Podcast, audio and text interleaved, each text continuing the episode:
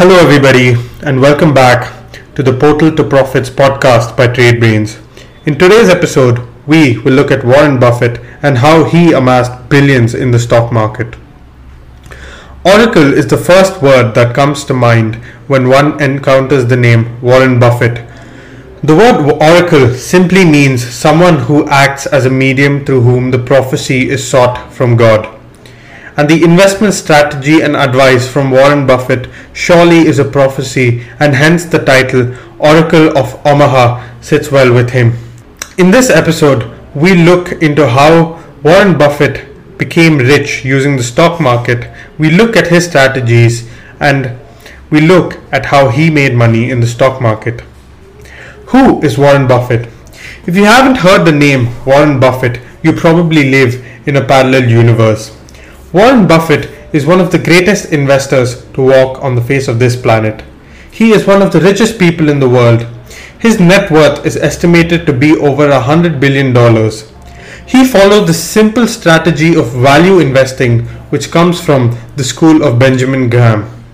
Warren Buffett was born in the year 1930 in Omaha. He started his career as a salesperson in the 1950s and formed Buffett Associates in 1956.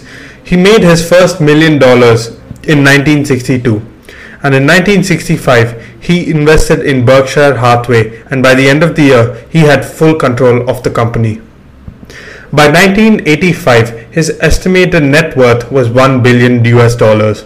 In 2006 he took the route of philanthropy and pledged to donate 99% of his fortunes over his remaining life, primarily to the Bill and Melinda Gates Foundation.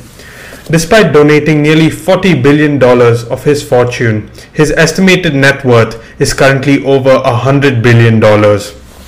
Now let's look at how Warren Buffett became the man he is today and how he made billions of dollars investing in the stock market. There are two routes via which the ace investor makes money.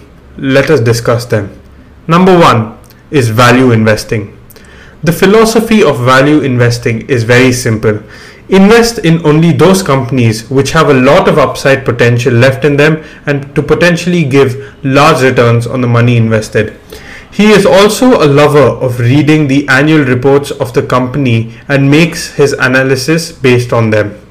He goes by the simple philosophy of buying something which is yet to realize its true potential. That is, buying something which is available at a discounted price as compared to what should be its fair price. He has his own checklist of factors that he considers before investing. Following are some of the factors he considers. Number one, to be able to understand the business of the business. Number two, consistency in generating returns is also important before making an investing before making an investment decision. Long term prospects and the future of the company is important.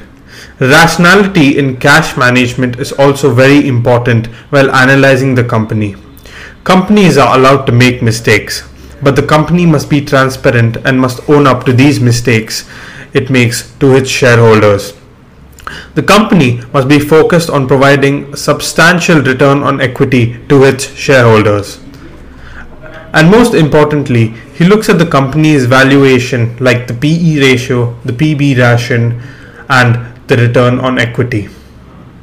And after being satisfied by all of these above mentioned criteria, he goes ahead and invests in these companies.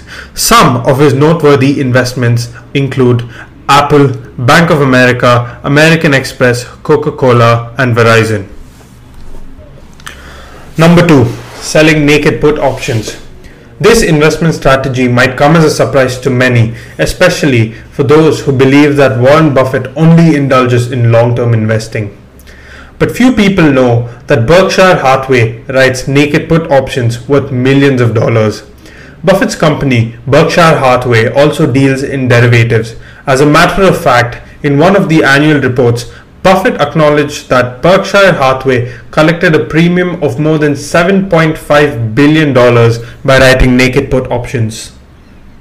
In closing, Warren Buffett, apart from being a generous philanthropist, is also an individual with sharp investing and business acumen. At the ripe age of 91, he is still active as ever.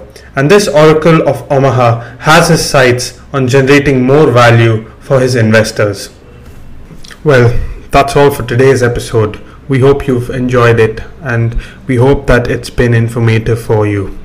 Stay tuned because the third episode is coming up shortly.